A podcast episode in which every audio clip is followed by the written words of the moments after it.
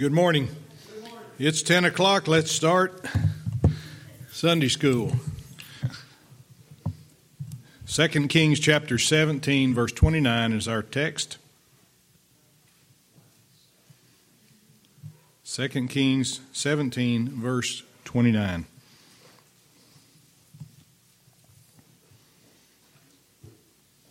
Last week we read and partly expounded upon the first part of this verse that said, Howbeit every nation made gods of their own.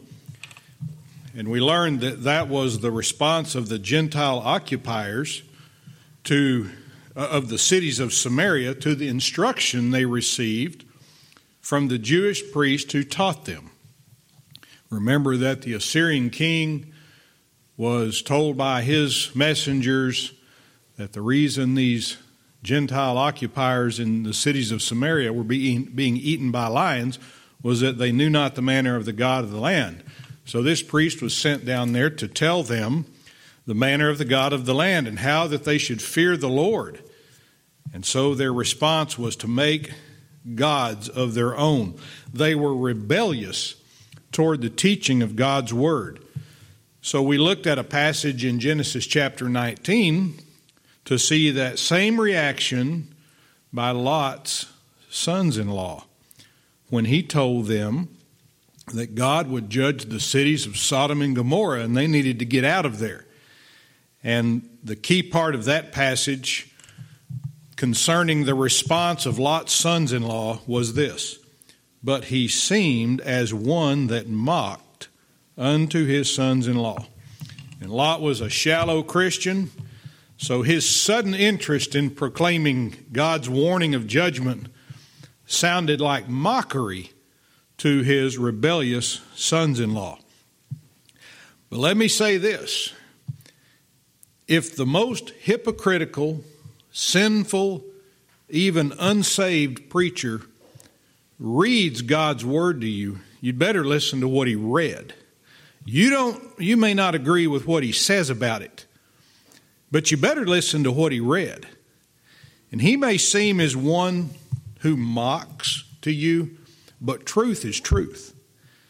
You don't have to attend his church or tune into his broadcasts, but God's word is to be believed and obeyed no matter how it comes to you.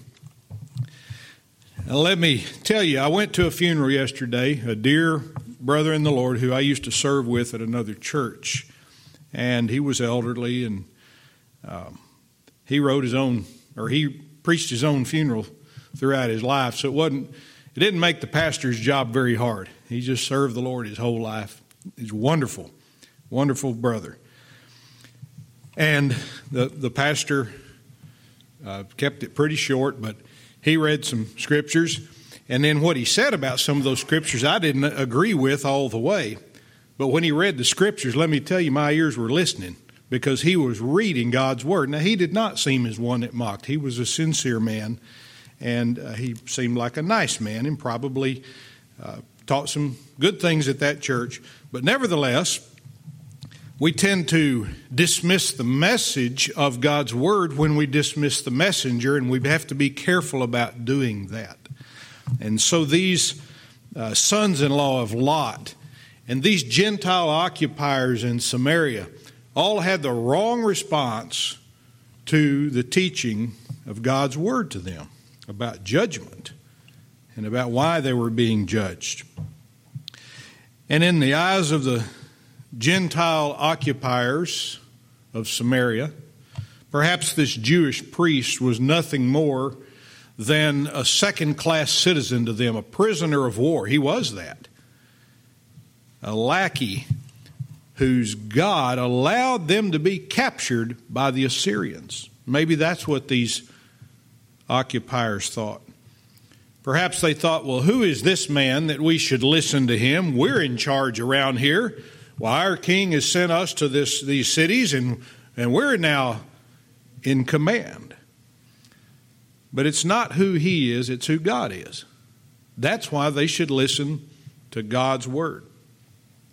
You know, the Apostle Paul dealt with this same sort of thing in Philippians chapter 1, verses 15 through 18. Philippians chapter 1, verses 15 through 18.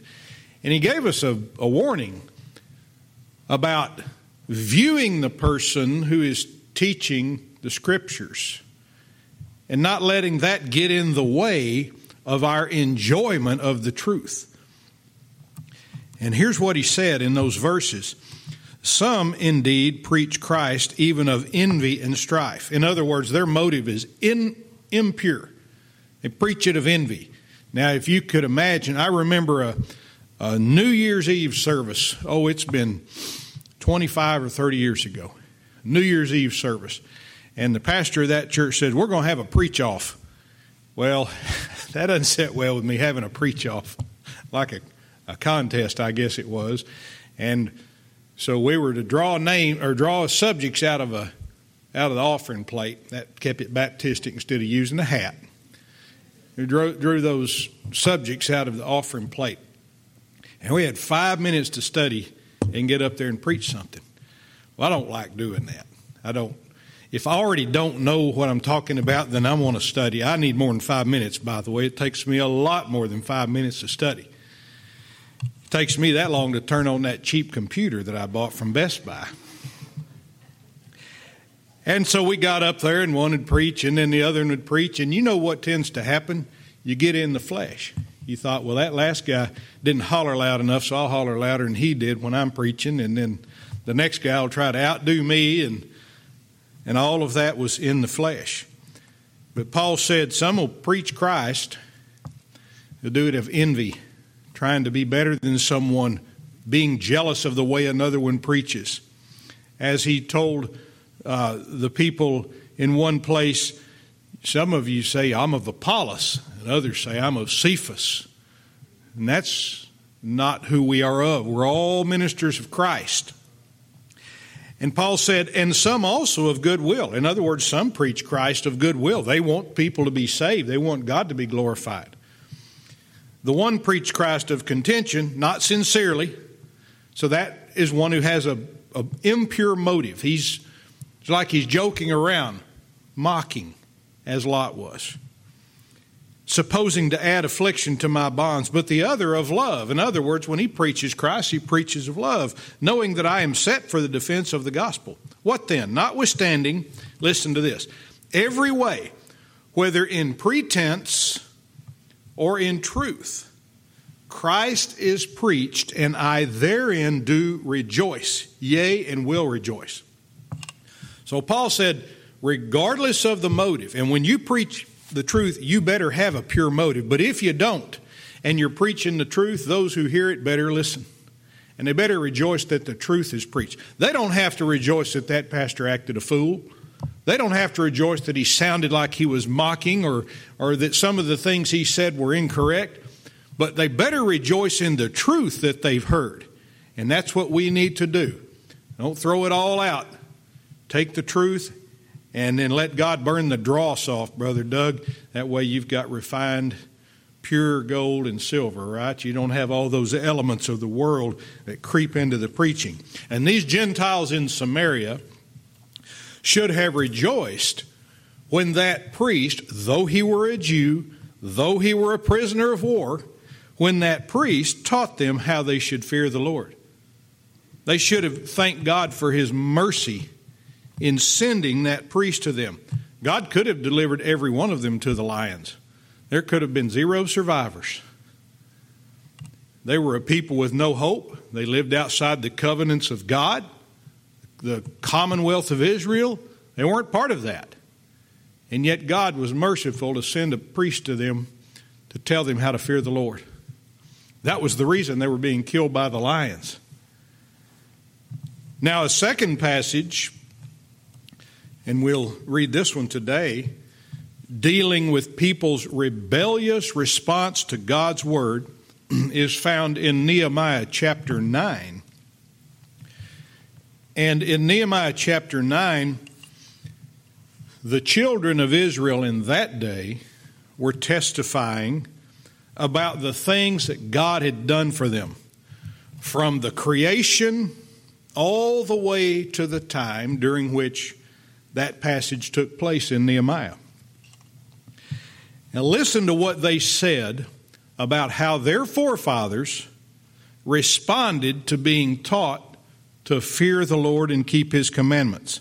It's found in verses 16 and 17. Put a little A after 17, as we won't use the entire verse. Verses 16 through 17, little A. And here's what their response was But they and our fathers dealt proudly and hardened their necks and hearkened not to thy commandments, that is, to the Lord's commandments, and refused to obey. Neither were mindful of thy wonders that thou didst among them, but hardened their necks, and in their rebellion appointed a captain to return to bondage. What would be another word we might think of for that word captain there based on what we've learned? A spoiler, right? A captain to lead them back to bondage. Now, Jesus doesn't lead us back to bondage, He leads us from bondage. So these Israelites in Nehemiah testified that our forefathers received all of this truth, and the way they responded was to deal proudly harden their necks, and appoint themselves a captain to return to bondage. That's what the result of all that was. You notice the word proudly in that passage. It's also translated in the Old Testament as the word presumptuously. And it carries the meaning of being arrogant. You've seen somebody who's arrogant. Perhaps you've been arrogant. Well, we all have at some point about something. Somebody tries to tell you something, you go, Yeah, well, I've got my own way of doing that. I know better than you do. And that may not be true. When God's word is taught, and the person who hears it deals with it arrogantly or proudly, then hardening his neck and not hearkening to God's commandments naturally come after that, don't they?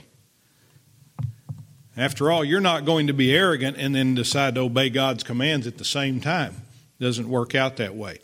When you hear truth, when you hear God's word taught, and you respond to it by faith and obedience, you weren't arrogant. You humbled yourself. And that's what we ought to do. You submitted yourself, you placed yourself under the authority of God's word. Arrogance puts you outside of that authority. Now you're still under the authority. You're you're still bound to it, but you've taken yourself out from under its authority and therefore its protection and its promises. And this passage in Nehemiah said that the result of that response was bondage, not freedom. Now, that's an interesting concept for the unbeliever today who believes himself to be free from bondage because he's a free thinker. He says, I don't need all that. I'm a free thinker. He said he doesn't need God's, need God's word.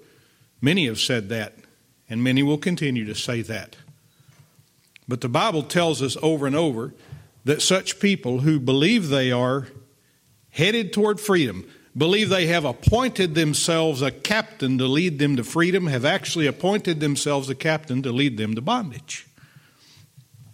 Proverbs chapter 14 and verse 12, and I believe this these exact words are repeated in chapter 16, I think verse 15, but I'm giving you Proverbs 14 12. says, There is a way which seemeth right unto a man, but the end thereof are the ways of death. So for these Gentile occupiers, for Lot's sons in law, and for anyone else who hears God's word taught and then says, No, I don't need that. I'm arrogant. I don't need to be under that authority. I'm a free thinker. I'm in charge of my own destiny.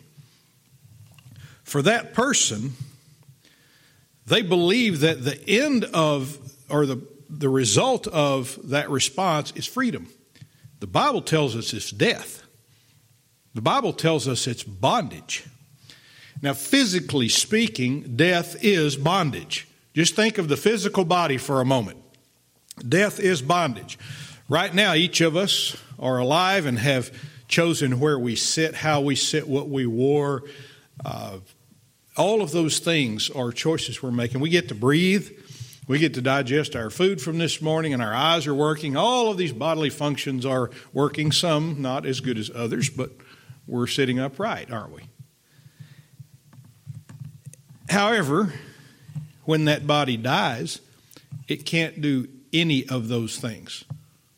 My friend who passed away had uh, had some crippling arthritis, and he was he was hunched over, bad, and still just he just outworked most people, but he was bent over. Now, for them to get him into that casket, they had to take his dead body, and as these undertakers do, make some adjustments in there so he could lay relatively flat in that casket. You know, otherwise he would have been sitting up. Not trying to be too graphic there, but he, in death, he had lost all freedom to make any kind of adjustments, and so somebody had to make those for him. He doesn't breathe anymore in that body. He doesn't move. He doesn't sit anywhere. He doesn't make plans. None of those things happen in that body. Death is bondage to the body, to the physical body. And rather than growing, the body decomposes. Rather than socializing with others, the body lays there motionless. In fact, it's in bondage to the wages of sin, isn't it? That's what the wages of sin are death. But the second death is a worse bondage than that physical death, by far.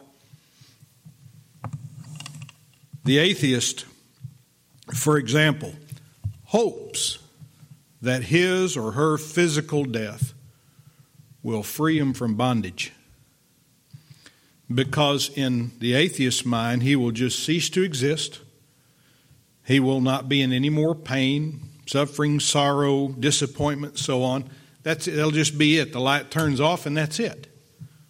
Only people's memories who are still alive will uh, will still be thinking about, but he won't be thinking. He's just not here anymore. He's nowhere.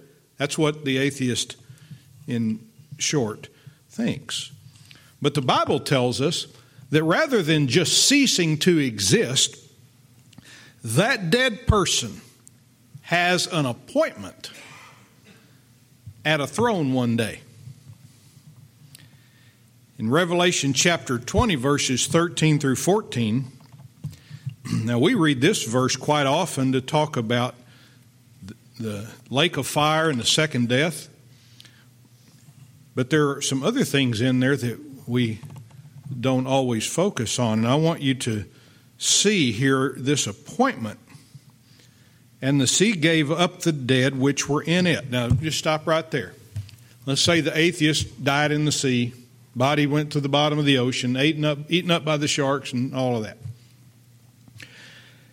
Probably not the sharks, probably some bottom feeder angler fish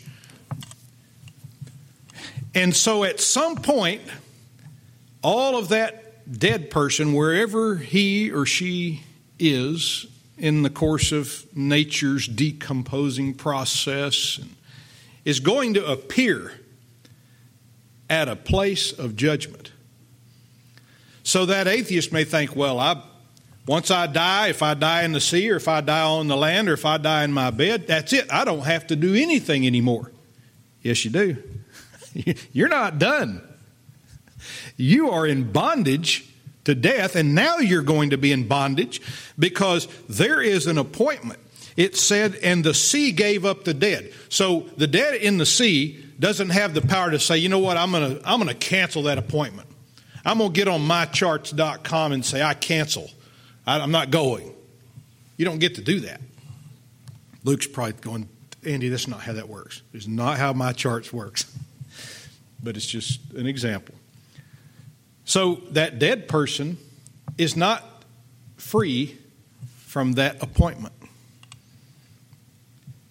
And it says, and death and hell were de- and death and hell delivered up the dead which were in them. So death and hell.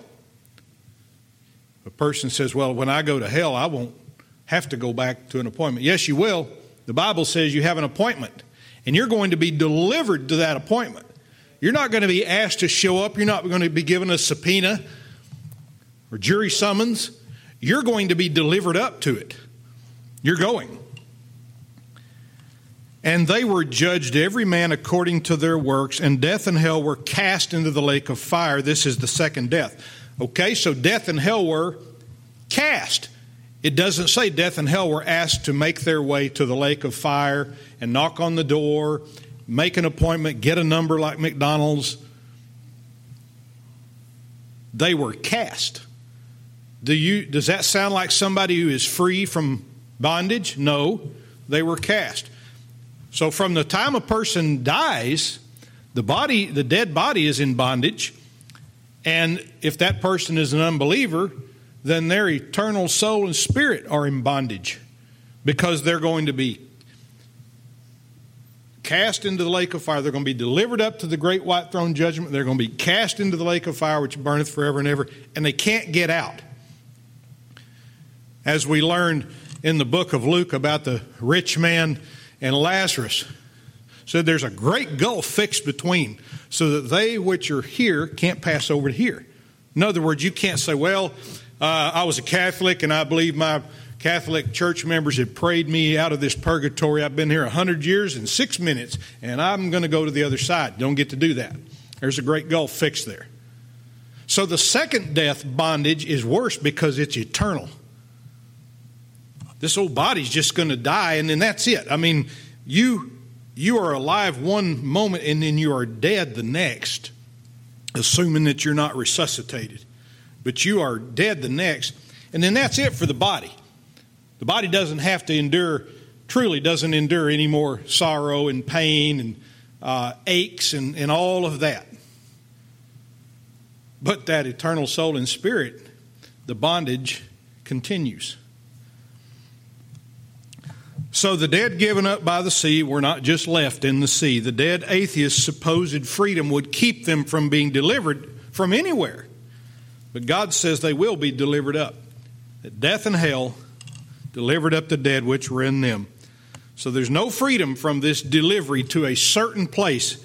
And where is that place where the dead shall be delivered? Well, if you look back in that, or if you think back on that text I read you in Revelation 20, 13 through 14, it said, And they were judged, every man according to their works. So the place to which the dead, the place to which the, the dead from the sea, death and hell are delivered is to a place of judgment because that text tells us they'll be judged. So it's a place of judgment. And remember, the ones who appear there, if you've not studied the book of Revelation with us or anywhere else, the ones who appear at that great white throne, white throne judgment are unbelievers.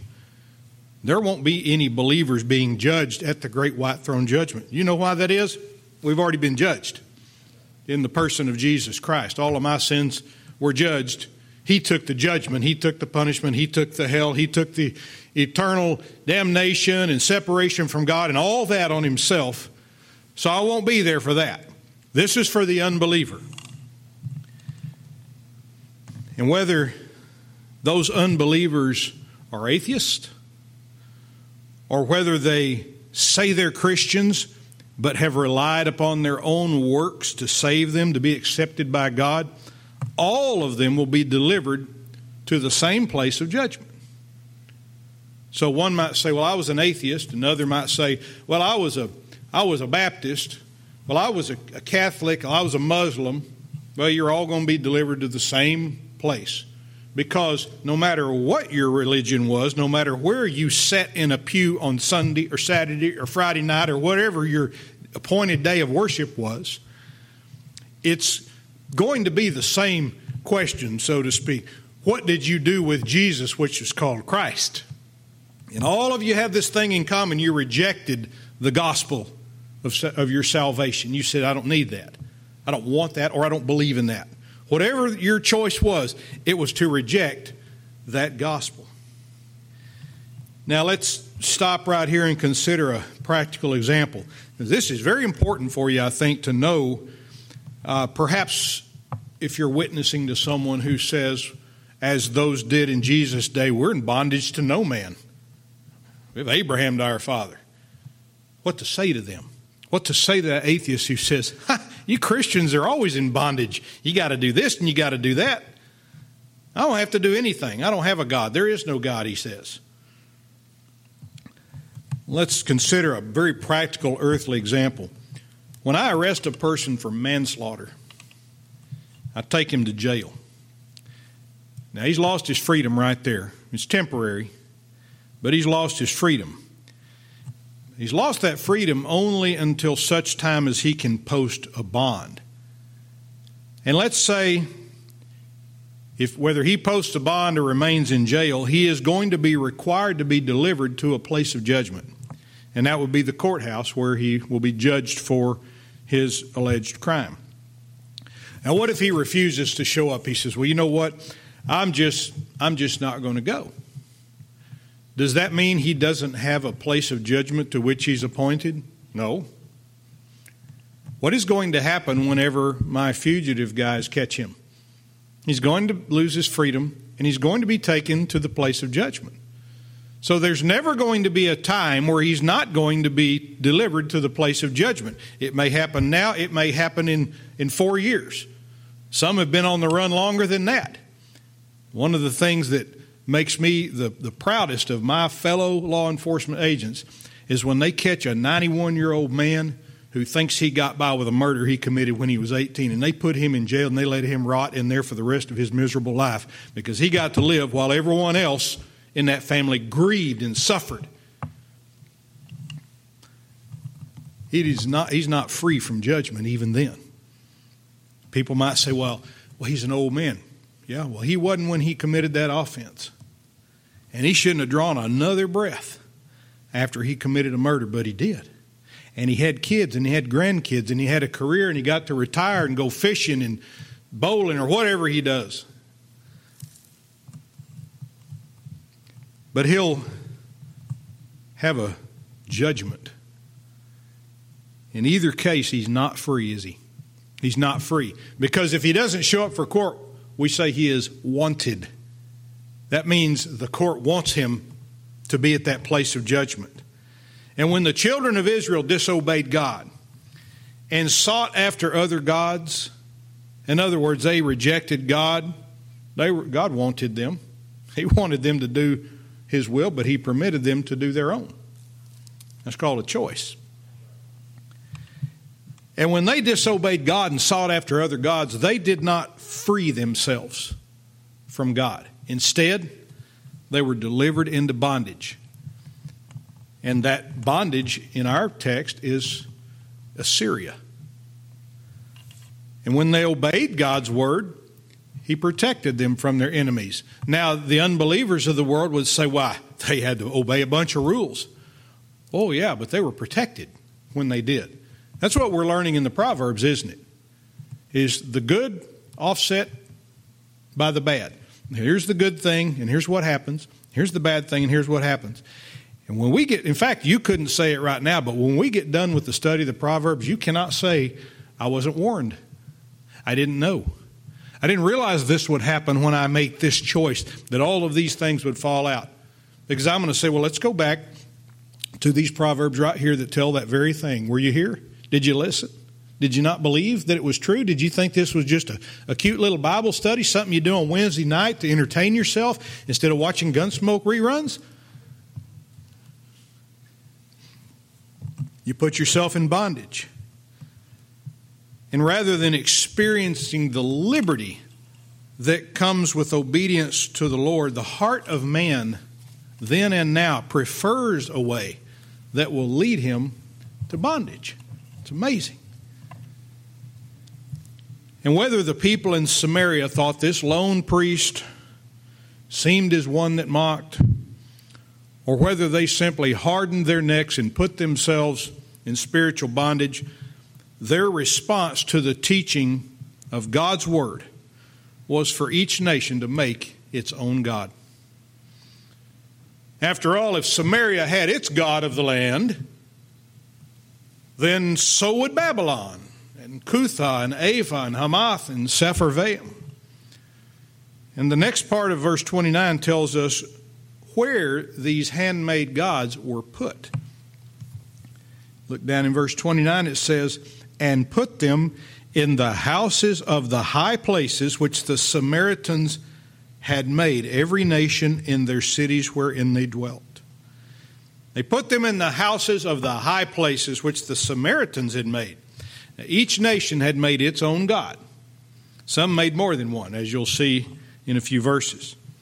And those gods were put in the houses of the high places the Samaritans made.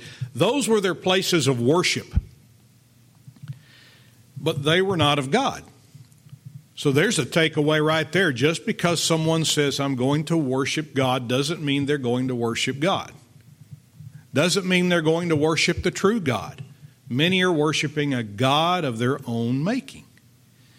They may dress up and buy a really inexpensive suit like mine and go to a church that has a large congregation and auditorium and all that and say they're worshiping God and have their own God there. Because our God, the God of the Samaritans or the Sumerians, the God of creation despises those high places. How often have we read that he told the people to tear down the high places, or he said he'd do it himself. He despised the high places and he despised the false gods. Did you know people put their gods in the high places which they make? In fact, the average church is a high place to many religious people. In fact, let's get even more specific. This church could be a place of worshiping the one true God to one person, but used as a high place to worship their own God to another person. One thing we learned about the high places in our previous studies was that it was just part of man's rejection of God's word and therefore of God's way. One person may come here and praise the Lord for his word for his goodness to them, for his salvation through his son. And another person may come because his wife keeps bugging him about coming to church. Or her husband says, You really ought to come with me. It's, we have a good time there.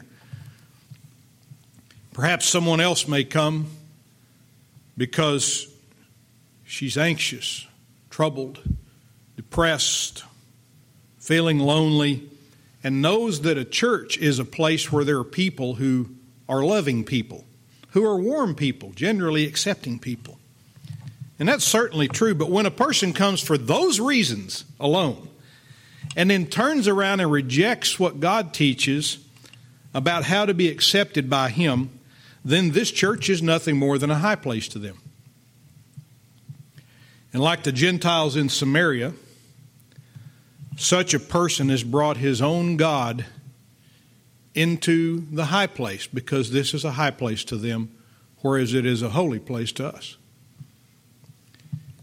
And you may ask, well, who is their own God? After all, we don't see anybody bringing their little idols in here and putting them up on the pew in front of them or saying, hey, uh, preacher, can I set mine right up there or can I put it back here on the baptistry? We don't see that. We certainly wouldn't allow it. Are you ready for this? Some people are their own gods.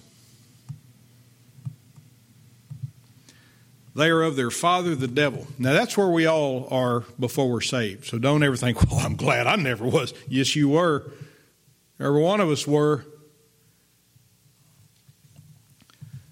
But to the lonely person, yes, we want you to come to this house of worship where the people are warm and loving and you're going to get a hug and a handshake and an encouraging word, probably more than one.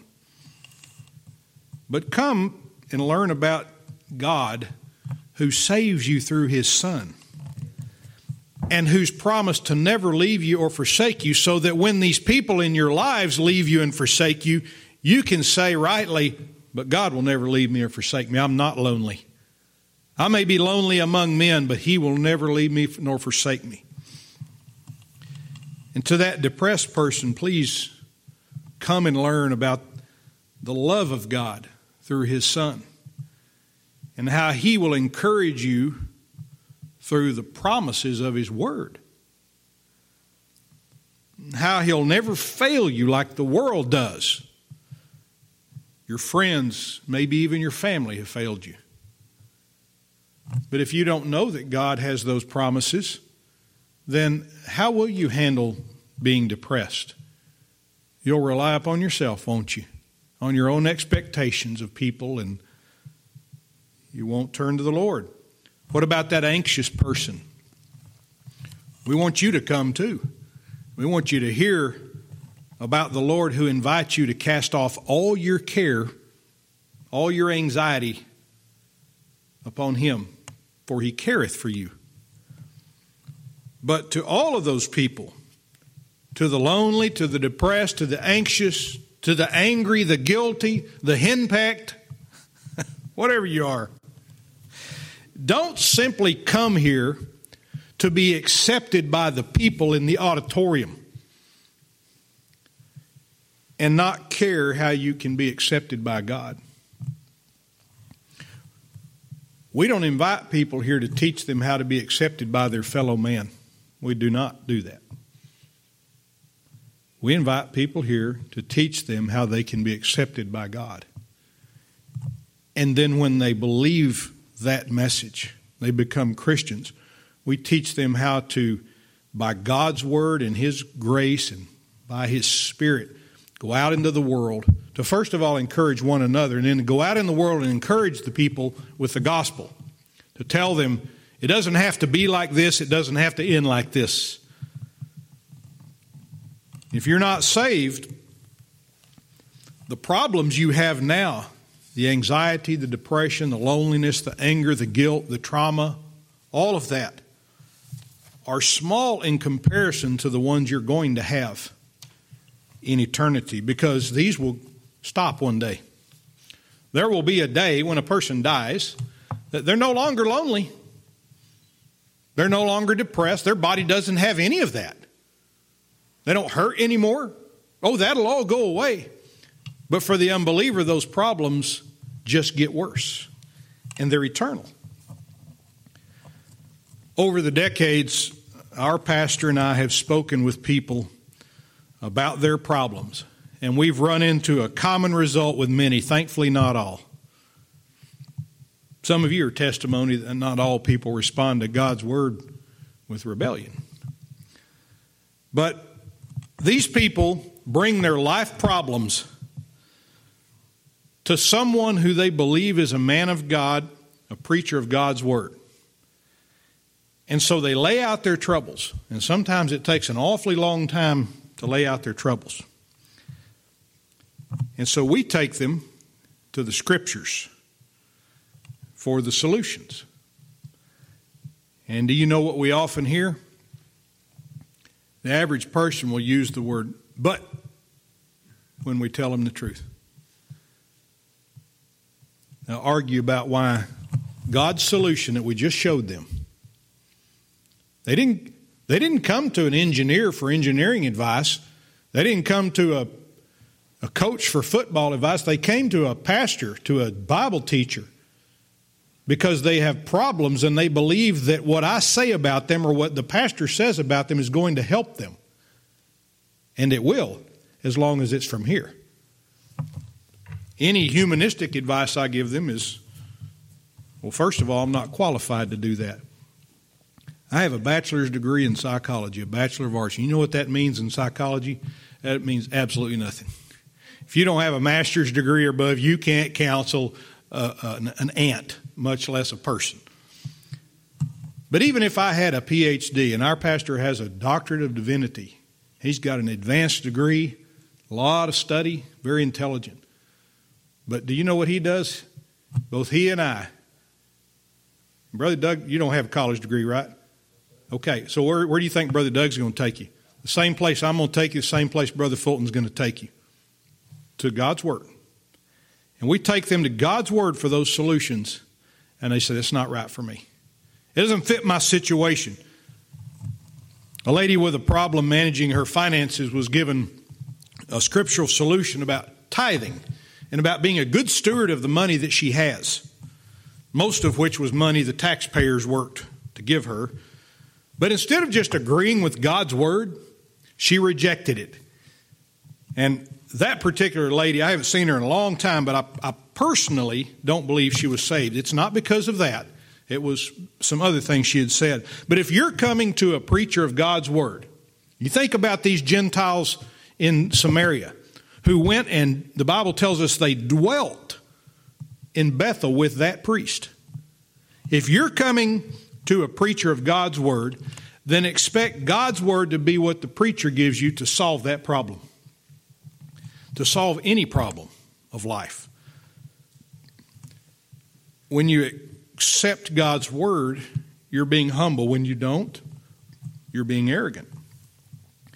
And rather than the preacher's counseling session, we're talking here about somebody who rejects that counseling, rejects God's word, rather than that preacher's counseling session being a place where you learn truth about the one true God. You've made it a high place to which you've brought all your problems, but you've brought your own God, and that's yourself, and the two cannot agree. If you brought the God of your own expectations, the God of your own desires, and you let the, that God of your own making trump what the one true God says, then you've brought your own God. That's who you came to see. And let's look back in our text. It says, Every nation in their cities wherein they dwelt. These false gods were made by every nation and they were put in every house of the high places in every city. The old religion of the Jews was finished in that part of the world. And the new religion of the Assyrians and the Gentile fellow nations was on the rise. It was the new thing. And this religion accepted many gods. That sounds great to the flesh, doesn't it? Most of the world would say, Hey, here's who my God is. You okay if I bring that one in? And that preacher says, Sure, come on in. We accept, we accept everybody's beliefs. That's the kind of churches these were in Samaria. They accepted many gods and had many places of worship. Israel had one God and one place of worship in one city. And in every city in the world today, there are false gods. And those false gods are placed, whether they're physical or whether they're figurative.